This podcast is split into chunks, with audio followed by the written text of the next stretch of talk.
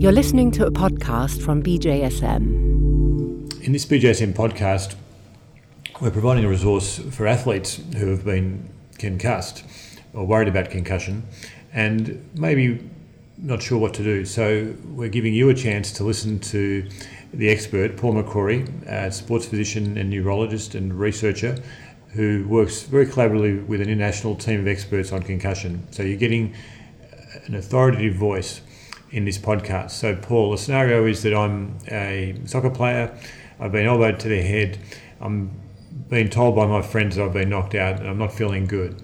I'm clicking onto this BJSM podcast to hear from you to get your advice as to how I should take things from here. Well, the first thing is if you've been knocked out and got symptoms, then you've got a concussion until proven otherwise. So you need to manage it um, as though it is a concussion and take it very seriously.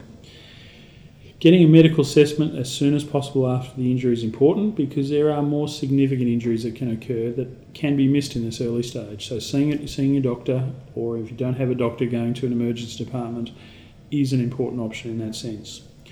Once the more serious things have been ruled out, then it's a matter of, of time and nature and letting the symptoms settle. So, what we normally recommend is for the first day or so, simply to rest and let the brain rest to recover.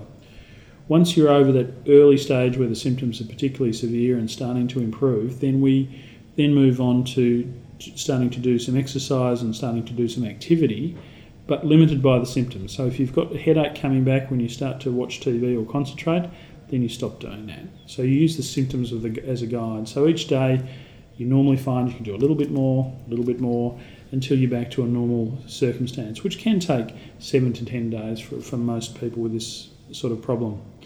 Once you've recovered and you're free of all your symptoms and you can go for a run and the symptoms don't come back, then you really need a medical clearance before you go back into sport.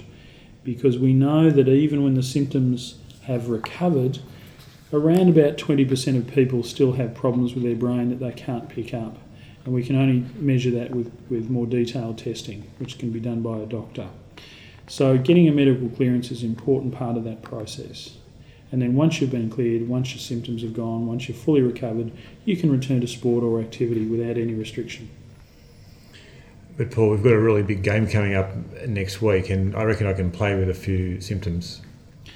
Um, unfortunately, the answer to that is no. Um, it doesn't matter whether it's um, you're a community athlete or an elite athlete, world championship, Olympic Games, your brain recovers at its own rate. And if it hasn't recovered, then by going back into playing sport, getting head knocks, you run the risk of some serious complications, both short term complications such as the brain swelling, reaction time slowed, getting more injuries, or possibly long term problems such as depression, um, difficulty thinking, and so forth. So it's a very risky process to try and push the envelope and get back before you're fully recovered. The biggest fear that we have is that.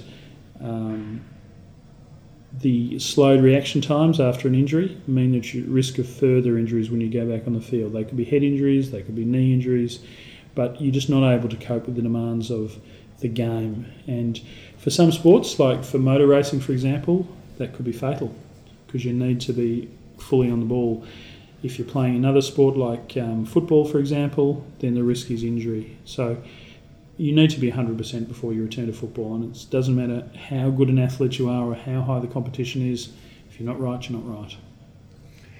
And I have read that it could cause long term dementia or something like that. Is that true? At the moment, the jury's still out about that sort of problem. There, there is certainly some evidence that there are a few athletes, a very few athletes worldwide, who have long term problems, but we don't fully understand why they've got the problems. It's not simply the concussions they've experienced it may be genetic, it may be other factors that we don't comprehend at the moment. But at this stage, it's certainly a very prominent thing in the media, but the science doesn't tell us enough about it at the moment. So we continue to research it. Well, thanks a lot, Paul. And I'll move from my delusion of being some kind of athlete to my editor hat. And uh, I really appreciate your sharing these things with BJSM listeners. You've done a tremendous job on changing the management of concussion. I think you've made sport a lot safer. And when I say you, your and your hardworking colleagues over really decades of, of time. Um, 30 authors on this contribution to the uh, IPHP issue, the injury prevention and health protection issue um, of the BJSM supported by the International Olympic Committee. So thanks for your hard work and your colleagues' hard work and all the best as you go out and share these messages all around the world. Well, on behalf of the Concussion in Sport Group, we thank you. For more information about this program and other BMJ Group podcasts, please visit bmj.com.